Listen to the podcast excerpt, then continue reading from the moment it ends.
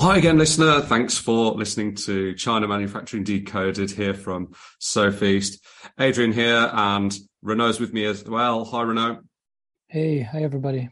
Yeah, how's it going?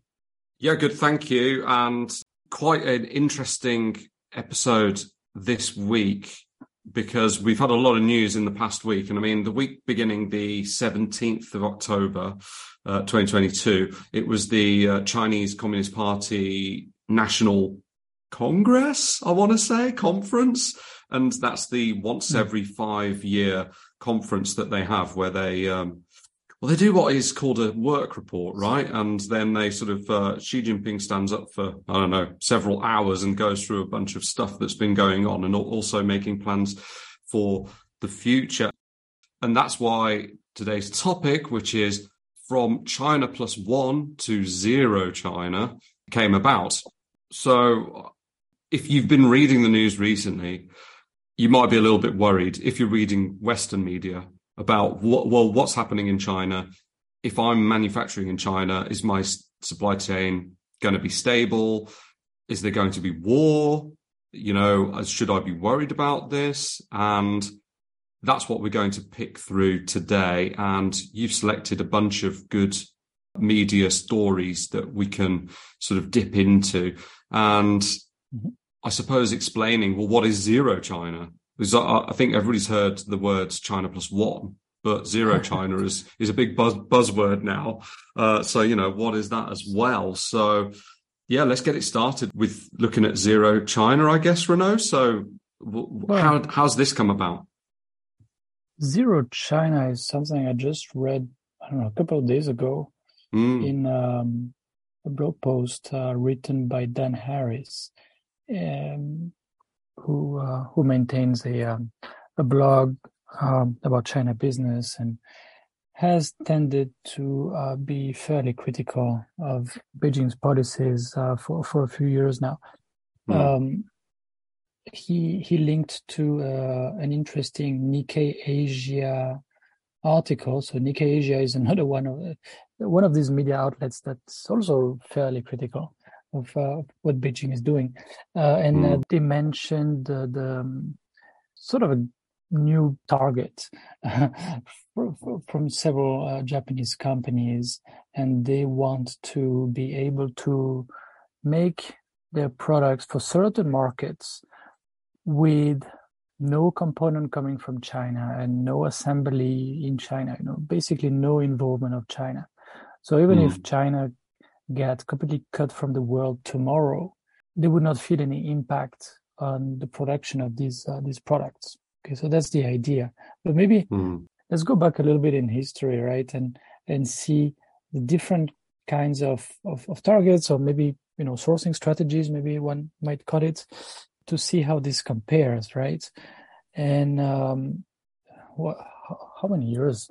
It's nearly 20 years ago now, after SARS. So SARS was mm. sort of first uh, warning signs of COVID, right?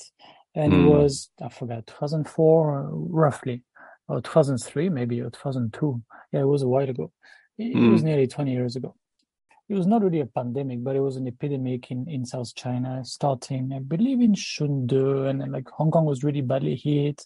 So a yeah. lot of people talked about it, and South China was really badly hit, and a lot of people get scared. You know what what's going on in China? You know this might happen again, and uh, you know the way mm. they react maybe is not the best way, and so um, you know something wrong might happen with that country, right?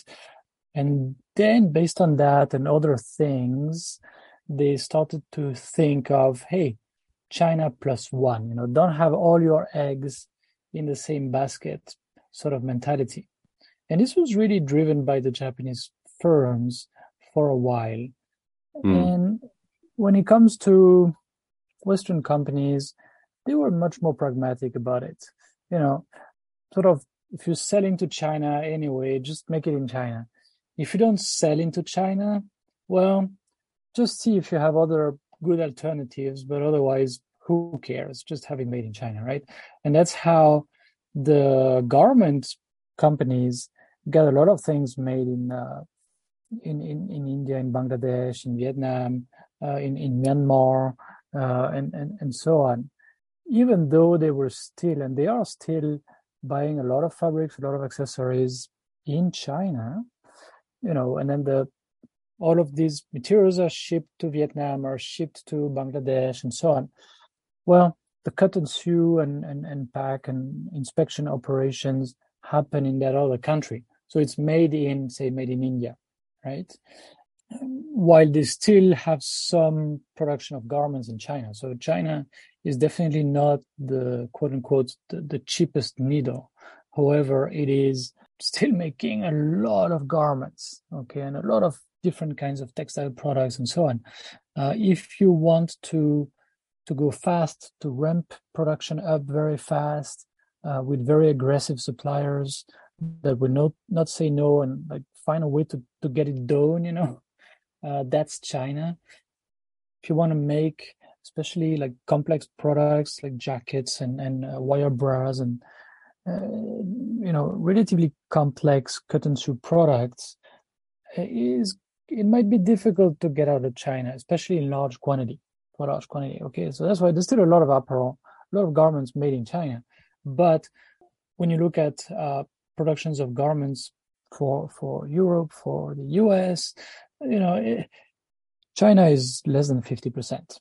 Mm. Because you have a lot, again, as I said, Bangladesh, Vietnam, India, uh, Myanmar, Cambodia, and and so on and so forth. A lot of other places, even a little bit in Definitely. East Africa, and and uh, more and more in Eastern Europe, and some in Central America, and so on. So Turkey as well. Oh yeah, yeah, right, right, correct. Uh, there's a lot around Istanbul. Yeah, um, yeah, Pakistan. Not sure why I forget this one. It's not that small. Mm. Anyway, so that's really uh, actually that's China plus many, right? I, I, I get to that, but uh, China plus at least one. Okay. Now, when you look at hard goods and specifically uh, like um, power tools, you know, and, and relatively complex electronic products and so on, mm. it's been very hard for companies to get out of China. Okay. So being very focused on China for manufacturing was not seen as a big strategic problem, not a big source of risk until maybe around 2015, 2016. Okay, now mm. then the current CCP uh, secretary, Mr. Xi, came in power 2012, 2013, really. And at the beginning, what he did was quite uh, positive, actually, right? Uh, clamping down on um, on corruption within the party. Uh, there's certain things he's done that that are quite uh, commendable. You know, um, yeah. what what he's done to um, to force highly polluting industries to to close down and and all kinds of really um, weird things that were going on in China and like like Dongguan was the sex capital of the world. It was just crazy. I mean, you mm. were living in Shenzhen at that time. You you heard yes. of it so much, right? It was just crazy. Yeah. All the local officials were, um, you know, were, were, were making money on the side from from that trade and mm. and the taxi drivers were making half of that their money from from from that from late uh, late night customers. It was just crazy. Mm. the hotels were all busy on it. I mean good riddance you know. So he closed all that stuff. Well and they they cleared it out overnight almost like a whole right. city. Right right right. And then you had some um some apps already in china. I forget when that was 2013, 14, 15, I forgot, but the, it was like a migration of more than 100,000 people out of Dongguan within the next within the next two days. It was crazy. Uh, yeah. they, they could already track all that stuff. So, um, so some of what he's done, wow, you know, okay, that's what a government is supposed to do, right? Like China mm. is starting to have a real government. There's a there's a tough guy doing the the cleanup, which was badly needed. Um, and then, you know, some other aspects of his policies started to um, to come up and what he was doing in the South China Sea and like, you know, all the ways that he was pissing off all the countries around him and so on. Mm. Like, and people started to feel, okay, that there's risk here, right? So that's why I say roughly 2015. Uh, so it was not it was not a major source of issue. People were not looking at their supply chain thinking, "Oh, what if this or that happens?" You know. Then then you had a real China plus one and China plus many sort of impetus from there, from 2015, 2016. Uh, it started slow and then it's been accelerating mm. for big companies, right? Looking at big companies. Uh, for SMEs, it's sort of a different story, but let's say the, the accelerating factors, there's basically four um, um, accelerating factors. One is the, the, the rhetorics of politicians, and I would say on all sides, right? So you have mm-hmm. congressmen and the senators in the U.S.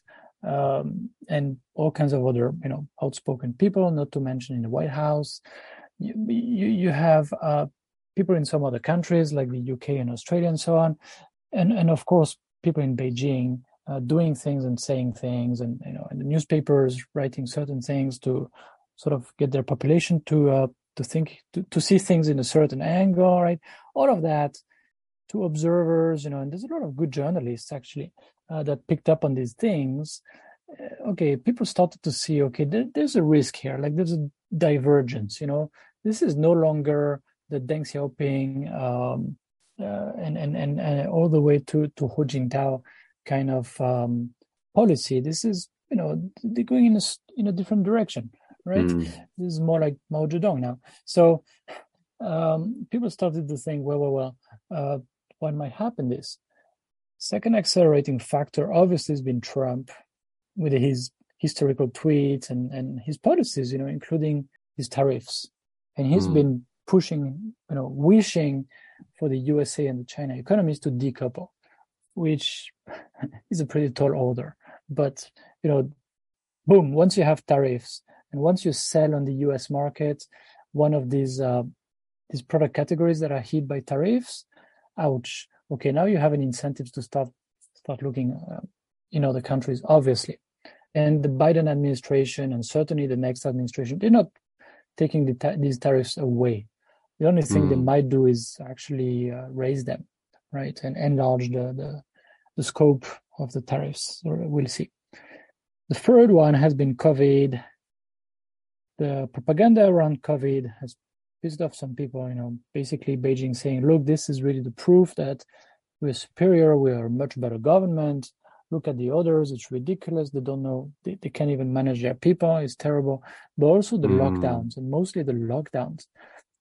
That has freaked a lot of people. I mean, obviously, right?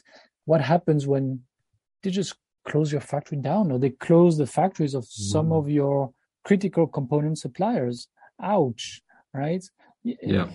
Then you're no longer able to ensure continuity of supply. You make a good point there because uh, I think the COVID lockdowns were kind of like a taster of, well, what happens if we don't have access to our Chinese supply chain for whatever reason? And I think that spooked a lot of importers because maybe they did lose their continuity of supply and they're thinking well okay covid that was maybe a couple of months but what happens if there's a war or what happens if there's a complete breakdown in relations between my country and china you know which is perhaps most acute in the states at, at this present point? Then do i have access to my supply chain permanently or am i going to lose it for 6 months or 2 years or forever this time and so yeah i think i think what happened with covid was a really a herald of what might happen in the future and and and the increasing risks oh absolutely absolutely yeah, at chinese new year 2020 when people realized oh wait a minute our production is not restarting there and we don't know mm. how long this mm. is going to take uh, you get a lot of people thinking you know a lot of uh, board members in big companies started to say, well, well, well, China risk, you know. Yeah. Financial analysts also look at that and say, well, China risk here, and then mm. companies trade with um, at, at, at lower multiples, uh, you know, in, in their valuations. So that's the problem, right? So COVID lockdowns have really opened people's eyes on that risk. And then number four, again, is politics. You know, around China's borders. You know what happens, what are they doing to uh, some of their ethnic minorities in in the West? Uh, what are they doing uh, with that um, renegade island uh, in, in in front of Xiamen? You know, uh, are they are they gonna try to grab it? You know, it seems like uh, the new administration really has a mandate to uh, to to to grab it no matter what. So this is mm. scaring people, you know, especially with the the comparison of uh, of of uh, you know Vladimir Putin mm. in place forever, sort of. Uh, sending his army on a uh, little Russia, you know, mm-hmm. so that's that's the way they, they, they call Ukraine. if you look at the the war in Ukraine, the impact on Russia has yeah. been acute and we can we can all talk about sanctions on Russia and all of the rest of it. That's not what this podcast is about. But the sanctions have had an effect. No, it's definitely it's hurt the West as well because of you know lack of supply of energy, etc., etc. Albeit maybe that's you know well, in my opinion, very necessary. But if you consider China in the same mm. way, the West's bond economically to China is mm. huge and mm. massively far reaching in comparison to Russia. Russia was a source of energy. Like we don't buy stuff from Russia. We don't manufacture stuff in Russia. You know, we don't have factories, you know, churning out iPhones, for example, in mm. Russia. It was, it was a source of energy. But what about China? You know, if, if, if there was some sort of conflict and if there were sanctions similar to that which have been put on Russia, on China, wow, the impact, it's just going to be huge in China and, and in all of our countries as well. Oh, absolutely. So companies that had a presence, had something going on in Russia were badly hit, you know, and this is mm. prompting people to think, well, our manufacturing is in China. Now, if the same thing happens to China and they sort of cut off, well, we're going to be in, a, you know, in a, in a, in a big nightmare, right? Mm. And well, I mean, Ukraine was doing some manufacturing, but pretty limited in comparison with you know what Taiwan does. Yeah. I mean, Taiwan has the most advanced semiconductors. Uh, Taiwan does a lot of advanced electronic uh, research and development and manufacturing. Now mm. you you have that island in uh, in a war what's going to mm. happen? Are they going to keep churning components, right? So this is scaring a lot of people, obviously. Yeah. Uh, and again, you know, China risk, you know, the board members, the financial analysts, everybody's looking at that in, uh, in, in big companies, right? So again, if they sell a lot into China, it's a much more complicated uh, sort of approach.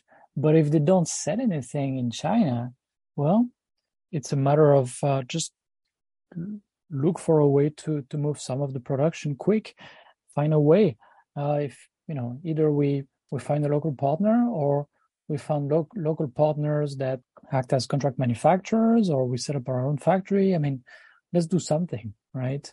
The strategy is not that complicated. Now a lot of people are looking at apple right? Uh, mm. i mean might be the uh, it's, it's probably the most valuable, the most successful manufacturing company. It's a consumer goods company with a very high profile. So journalists love to to look at what Apple is doing. Plus, Apple um, has made its vendor list, uh, its supplier list is public, right, on the website. And there's a lot of things that are sort of public, even though uh, when it comes to product development and so on, they are quite um, secretive, right? But it, it's not that difficult to to look at what Apple's doing. So um, their supply chain, uh, and there's a good uh, article in The Economist. Thanks for pointing me to it and showing me the the way to look at their graphs because mm-hmm. um, I, I, couldn't get past the first few paragraphs otherwise. Um, currently 100% of the MacBooks and 100% of the iPhone casings are made in China, for example. And it's mm. very close to 100% for Apple Watch, iPad, iPhone, right? And these ones, they're all forecast to decrease. Uh, mm. You know, the proportion of manufacturing made in uh, that, that happens in um, in China. So for some of the, uh, the, the high end products, there's a little bit of manufacturing a little bit of assembly, I should say, in uh, in the USA, but it's very small. Now they are going for Vietnam and they're going for India, mostly, mm. right? And it's already been achieved. Like for example, the AirPods, it's very successful uh, earbuds, and and we're talking tens of billions of dollars of uh, of merchandise here. One mm. product, but with Apple, it's it's sizable, right? A lot of it is made in Vietnam, and currently mm-hmm. it's about 50, 55 percent uh, made in China only, if I may say, right? So they've already gone uh, in that direction successfully. Now, the case of Apple is quite complicated actually, because first they sell a lot in China. Okay, now that uh, Economist article also has a, a graph about the revenue from different places, and China is is about you know nearly twenty percent of revenue, mm. and I would venture to say that uh, it's more of more than 20% of the profit probably you know these these these chinese ladies who want the best iphone right they, mm-hmm. and and and they want more memory and they want more everything mm. uh, there's a lot of that in china so mm. uh, it, it's it's a sizable chunk of their mm. profit right there. You know it's a big market. So they can't really piss people off there yeah, I think the prices of Apple products are actually more in China as well than than in other markets. I, am not saying a lot more, but but they're definitely more in the UK as well. By the way, but if you compare oh, yeah. them to mm-hmm. like US prices, for example, uh, you're going to pay more. I mean, Hong Kong uh, uh, is uh, notoriously quite a bit cheaper than than China, so you get all of the mainland people going across the borders to go buy new iPhones and stuff. So oh, yeah, I mean, they're definitely making more profit. Right, a little bit less, right? Because US dollars mm. are strong. Hong Kong mm. dollar is pegged to the US dollar, so the yeah, you get fewer Hong Kong dollar now with RMB. but yeah, mm. um, yeah, you, it is slowly decreasing. Yes, it's quite profitable as you point out. Uh, price is mm. not low there. Definitely, it is a luxury product.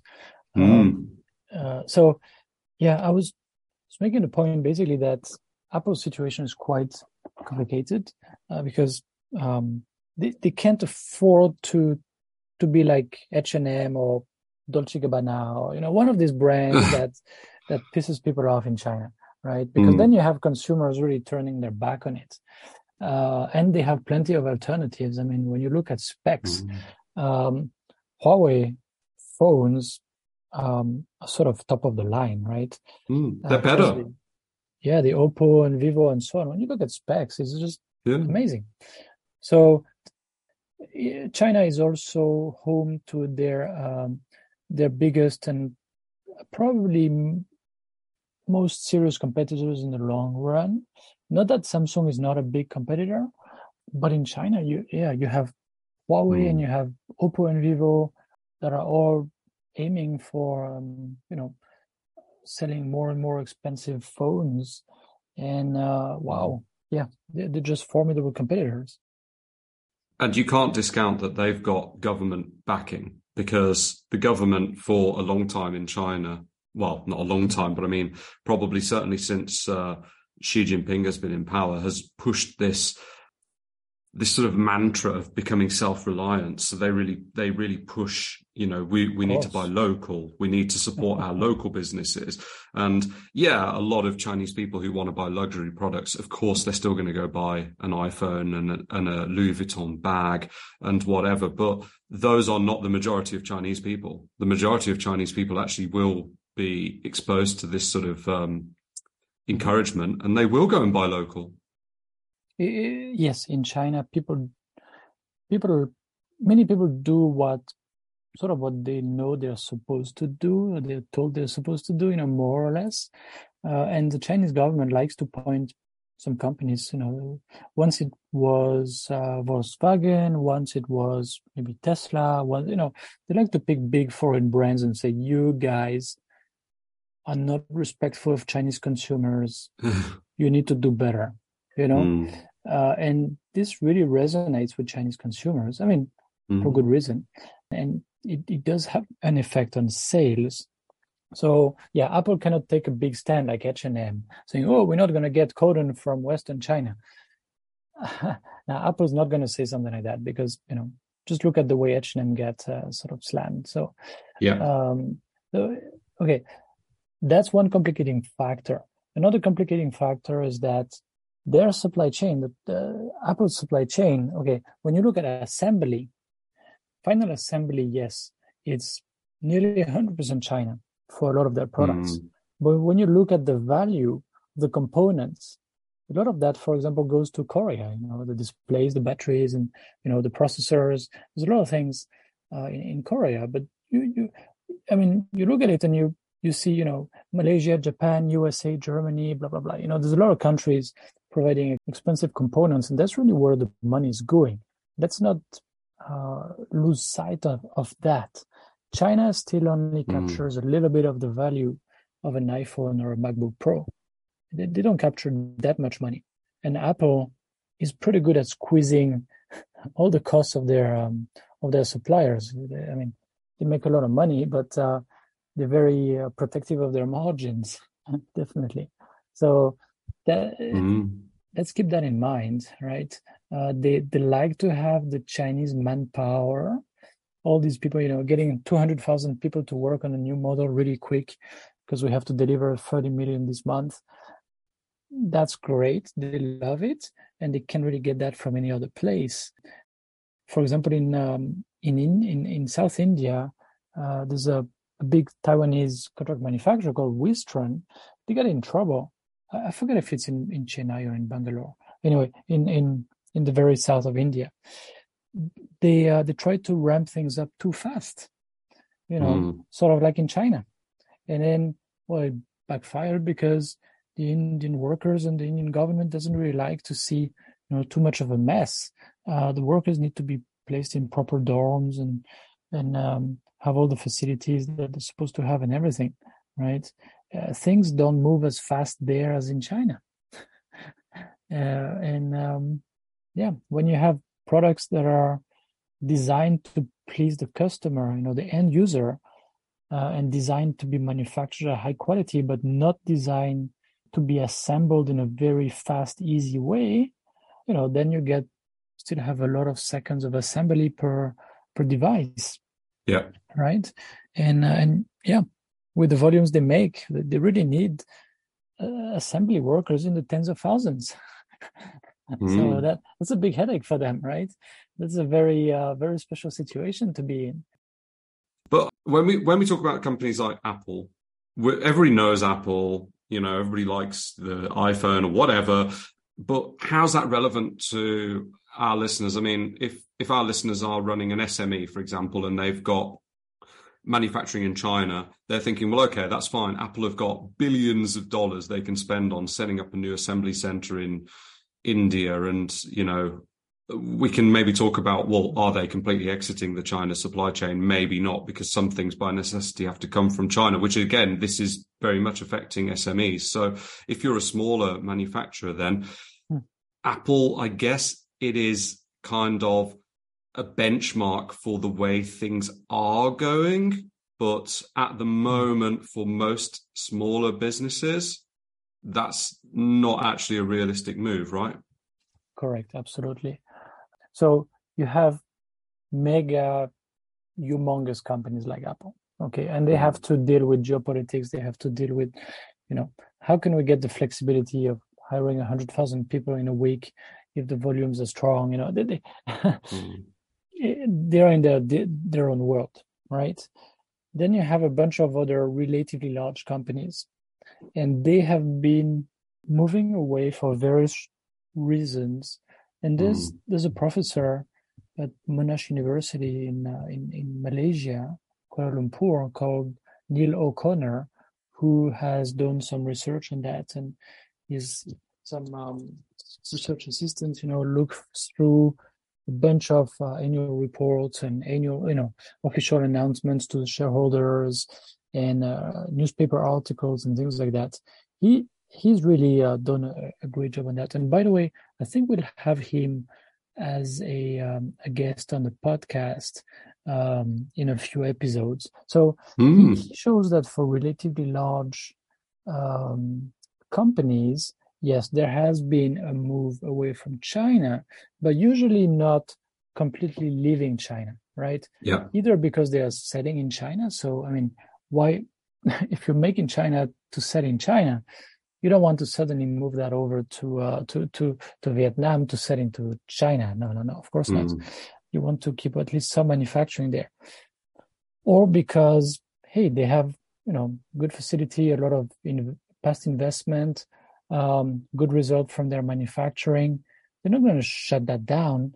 However, they may be going to reduce that a bit and balance it with some some other manufacturing capabilities somewhere else right and mm. and that makes a ton of sense um, so then you have the smaller companies as you mentioned and if they make the the kind of hard goods as i mentioned earlier you know if you make um, a, an electrical drill or a, um, you know so, some kind of, of, of power tools and um, well what are you going to do if you want to move let's say to vietnam well you're going to, to Vietnam, you're going to see the specialized manufacturers. They're all full for this year and next year. I mean, you know, American American companies took all of their capacity, right? Already. Basically, it's very hard to find uh, extra capacity in the short term. Okay, so do you sort of wait in line and hope that they will reserve capacity for you in two years or something, mm. or do you try to um, to find a local partner, maybe start a new manufacturing facility, put some of your money in that, you know, or, or start your own manufacturing company, um, manufacturing facility from scratch. Again, yeah. it's not going to be ready in three months, and uh, you know, to to churn out products. So there's going to take some time. Uh, or what do you do, right? You try. Maybe you look in your own country. Uh, maybe you.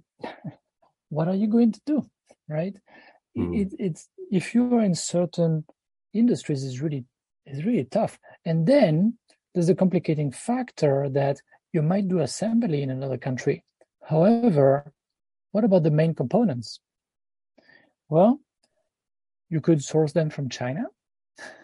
And maybe you have, you know, your plastic supplier that has your molds and and you have this and this and this, you know, uh, you have the motor, you have the electronic components, PCBA supplier, and so on you can beat their price uh, by finding new suppliers in Vietnam. So are you going to mm. try to be close to the border um, and and get everything by truck from China? Okay, well then in that case, are you really protected from the China risk? What if they get locked down or, or excluded, you know, somehow, and like cl- closing down on themselves? You're not going to get production going right? Yeah. And and then what happens if Vietnam has an issue? And now you you have the China risk plus the Vietnam risk. Mm. Now, if if your product is labeled made in Vietnam, um, for all the good reasons, you really do a lot of substantial transformation there. Great. Um, you might be less of a target, maybe for the U.S. Uh, Custom and Border Protection Agency, for example. But mm. uh, again, you know, you are not, um, you know, your, your, your China risk is not solved, not really solved. Okay. So it's, it's not, it's not that simple. And then no. when people say, oh, I get out of China, I go to Vietnam, I, I say, well, wait a minute. Okay. What is the worst case scenario? You know, and is this going to affect the South China Sea? Hmm. Obviously, mm. South China Sea is going to be you know the, the new ring of fire is is going to be really um, I mean if there is a hot war it's going to take place not too far away of uh, from from the South China Sea or in the South China Sea right yeah. so if your if your productions are in Vietnam um, in in in Malaysia in the Philippines how's that even really protecting you even Thailand, by the way, is mm. not in the South China Sea, but it's not that far away, and it's pretty close to uh, to China. It's getting influenced by China a lot. Yeah, um, I'm not really sure how that would play out for them, right? So that's why we're growing our our uh, presence in India, mm. and uh, I'm, I'm you know I feel pretty good about the fact that the highest peaks, you know, the highest mountains in the world are separating China from India. I mean, there's not going to be a conventional war with an invasion or anything between these two. It's not going to happen, mm. right? Mm. Uh, so this is um, this is a great factor, right? Looking at geography. Mm. So um, yeah, all of that was to sort of explain the the context. You know, China, just China, you know, versus China plus one versus China plus many. Mm. And that, that that brings us back to what you mentioned at the the start of the the episode. What yeah. about zero China? That sounds pretty aggressive, right? But the Japanese love these kind of targets. You know, mm. there's a zero defect, zero paper, zero delay, zero blah blah blah, right? Uh, and now mm. zero China. Well, I can um, imagine they would. If you're listening and you're wondering, well, why? What about Japan and China? Yeah, just look up the history. They're not big uh, fans of each other. Right. Uh, Japan is a very close ally of the USA in um, what they call the Indo-Pacific, right? Basically, mm. all of the zone of um, influence of, of China. I mean, the main zone of influence of China, where the USA wants to uh, to contain China, basically. So. Mm there's regular nationalistic fervor, you know, sort of campaigns in China that target the Japanese and from time to time there's Japanese cars that get smashed and, then you know bad stuff that happens to Japanese. And then there's of course thousands, probably tens of thousands of Japanese employees working in the big Japanese firms that have uh, operations in in um, in China, but they tend to live in uh, you know a specific compound of yeah. You know, in a big in a big city is you know in, in Guangzhou, yeah, in you, Shenzhen, in, uh, in Shanghai, Kunshan. I mean, you don't see them. Yeah, only if you go them. to specific areas where yes. they've got like their own restaurants pop up, and which actually you can get really good Japanese food and stuff. But like, yeah, you never see them just walking around normally. Right, right, right. They, they they're a bit scared, you know. They know they're sort of in um, unfriendly territory. Let's say, right? It's pretty clear. It's very very clear. Also, you don't see them drive their car because mm. whenever there's little accident or anything, if they're Japanese, they're always going to be, you know, wrong. you can say that for most foreigners in China, though. There's an element of that. I think Correct. it's uh, so it's a it's a little bit difficult when you're a foreigner. You need to sort of uh, tread carefully. Uh, true, but if you're a foreigner, if you if you can speak good Chinese and you have a lot of mm-hmm. confidence in yourself, you know, you, you, can get by with a yeah, you know, not too bad. But mm. if they see you're Japanese, like right away, you know that that's yeah. they're wrong. Oh, so no. all of that to say, there's a yeah a special relationship, let's say between uh, between China and Japan, and uh, mm. yeah, and and some places where it's more acute. I mean, think of Nanjing with mm. they keep they have a museum, of course, about the Nanjing mm-hmm. massacre, and and they keep talking about it, and and so on. I mean, you know, it, yeah, it was pretty horrible, mm. obviously, right? I've been actually, and oh, to yeah? be to be fair to the Chinese, mm. it's an awful museum. It's it's it's grim. Mm. It's mm. uh, it's akin to again for listeners if you were to visit Auschwitz, for example, yeah. in in it's in Poland, right? I think it's in Poland and you see, you know, the what happened with the Holocaust, and and it's just yeah, it's horrendous, and it doesn't. It's not a feel good trip, and it's very very similar in Nanjing, but. At the end of the um, museum, there is a lot of information and saying, you know, like we need to be friends in the future and we need to build a good relationship with Japan and you know we need to sort of move on from this that was what I took from it which I was surprised actually but I think it comes and goes doesn't it I think I think they use nationalism in China to benefit different things as and when it's needed or sure. when when it's when it's convenient but oh, sure. yeah I mean with Japan, it's definitely it's definitely one of the softer targets, isn't it? But I, I, think with the zero China thing, it was Japanese companies doing a test, right? They were testing, well, can we go zero China? How how realistic is it? Because when COVID happened, Ch- Japanese companies and uh, like especially the automakers and not only the Japanese, basically everywhere, it was just became a nightmare because there were no chips, right? And so people, people were just never getting new cars, and so it was kind of a test. So I don't know if zero China is is even realistic right now or ever. Mm. Right, right, right. Yeah. Looking back at that article from Nikkei Asia, they they actually mention a um, yeah, okay, I'm quoting. This past summer, mm-hmm.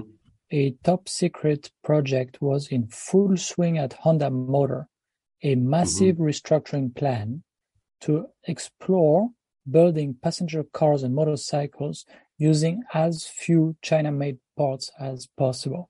So you can call it zero China. Uh, I, I don't even know if it's, um, you know, if it's that journalist who coined the term or what, mm. but you know, it's sort of a target, but as few as possible doesn't mean zero, right? So Honda again, like, like, um, like Apple is uh, is is selling a lot in China, and China is a big market for them, right? But thirty oh, percent of global sales, uh, according to Nikkei Asia. So you have to be careful. That's why it's you know they say it's a top secret restructuring plan. Not anymore. Uh, right, right. So they say, okay, what about this contingency? What they call the Taiwan contingency? You know, uh, how to keep selling Honda products in other Asian countries, including including in Japan, how to sell products, uh, you know, especially in, in, in Australia, in, in the US and so on, right?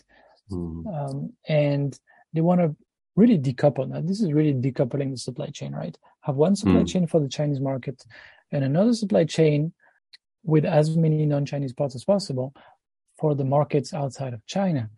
Uh, and for this kind of project, it's it's always much easier to get that right for the next models that are still in development rather than uh, for the current models, of course.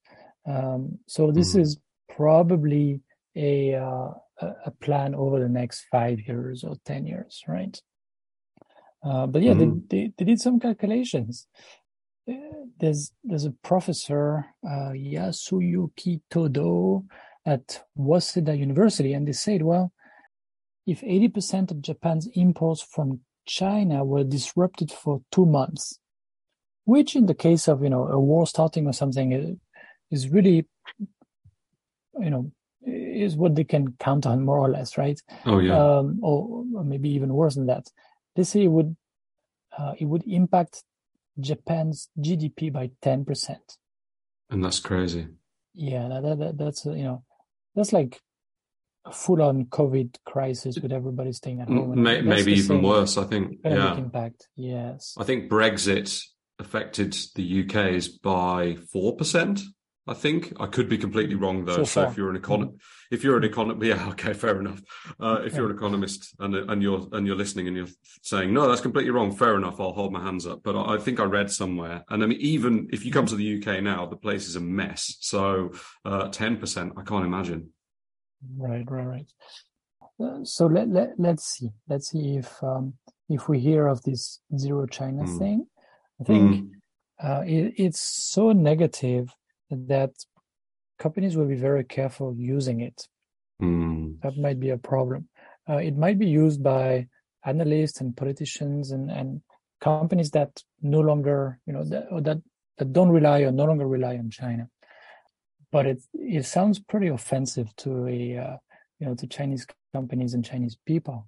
Oh, these guys they want to do zero China. Well, they're going to have zero sales in China. That's for sure. Yeah, you know? yeah. So um, mm. let's see, let's see. Okay. Uh, I've one final question then, as we close out the episode. If SMEs who are producing maybe uh, electromechanical products in China at the moment and a lot or all of their supply chain is Chinese, so materials, components, etc. Let's say they're in the West. Hmm. Should they be panicking? I mean, China's leadership does not want war. No, you know, that, I don't think so. there's the plus and the minus. So, on the positive side, I don't think they want war. They want continued growth they don't want big disruptions. They don't like unpleasant surprises. So I, I would not bet that they would do something uh, very unanticipated, um, very brutal moves that mm. they know might trigger at least a Ukraine-like situation. I don't think they want that, and I, it's pretty clear they're not happy about what happens in Ukraine. By the way, so it's a good warning for them. Mm. And also, China is not exactly expansionist. The whole concept of borders is kind of new to them, you know, in their their um if you listen to them, they have 5,000 years of history. But mm. let, us say, let's just look at the, the, the past 1,000 years. It used to be that they were in the middle, and then they had some other places around that, you know, including Korea, including Vietnam, and so on, uh, that that were strongly under their influence and recognize that they were the preeminent force in the area, right? Mm. And that's what they're accustomed to. That's what that's what's in their um, imaginary, right? In in their that, that's the way they see the world, sort of. So there's going to be frictions with the countries around. Yes, they they don't like to be the the, the loser at the game of setting the borders. Uh, they, would rather be the, the winner of winning such and such territories and showing the population that they're resisting, you know. So there's definitely going to be frictions with the, the neighboring countries. Mm. And the South China Sea yeah, they really want it to be their own sea. And so, I mean, this is not changing. But I don't see a major war coming. However, however, and I think it was Andrew Hupert's point on this podcast a few episodes ago. Um, you know, when you look at American politics, so what happens if if the Republicans under the Trump sort of mindset, yeah. I don't know how to call that. Um, yeah let's not talk about mind with trump but anyway um his uh his example i don't know his rhetoric uh let's say they win the um, the next midterm elections and then they they get the next president they they might double down and, and triple down on china bashing and and do mm. all kinds of things to piss china off and mm. and it's all about you know politicians doing stuff without really thinking in the long term about what what happens. So yeah, yeah. They, they they might get really tough on China, and China has this habit of responding. Right, you do something, I retaliate, like it's automatic. Yes. Yeah. You can count on it, right? Yeah. So you, you can see escalation is is coming, right? So mm. you, you know, let's say you have one, two, three years to to hedge your bets and get something going on in another country to minimize your exposure, let's say to China. So this case, in this case, you have a plan B in case suddenly mm. you're cut off from your China supply chain. At least you can sort of keep the lights on, you know, keep operating. Yeah, uh, that's uh, that. Uh, I think that's a very healthy mm.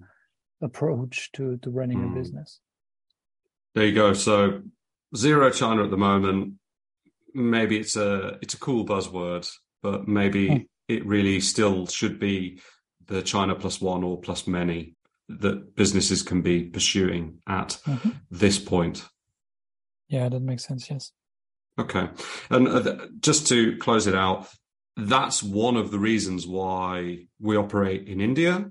And you you were even in India this summer, and you were mm-hmm. visiting different suppliers of different kinds, such as um, tooling manufacturers, manufacturers of um, oh yeah, different Plastic types of and, yeah, yeah, yeah, right, right. Yeah, and you found that actually they are there, and yeah, they're not the same uh, quantity as China, and maybe the mm. same level of quality in, in some cases, but it's it's coming. So India is definitely mm. somewhere that we can speak to you about as well if you're interested in India.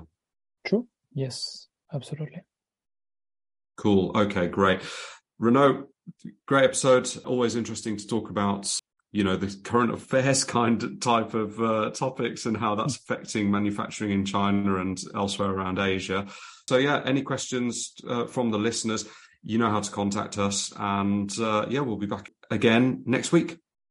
Yeah, sounds great. All right, thanks. Thanks again for listening to this podcast brought to you by the Sofeast Group.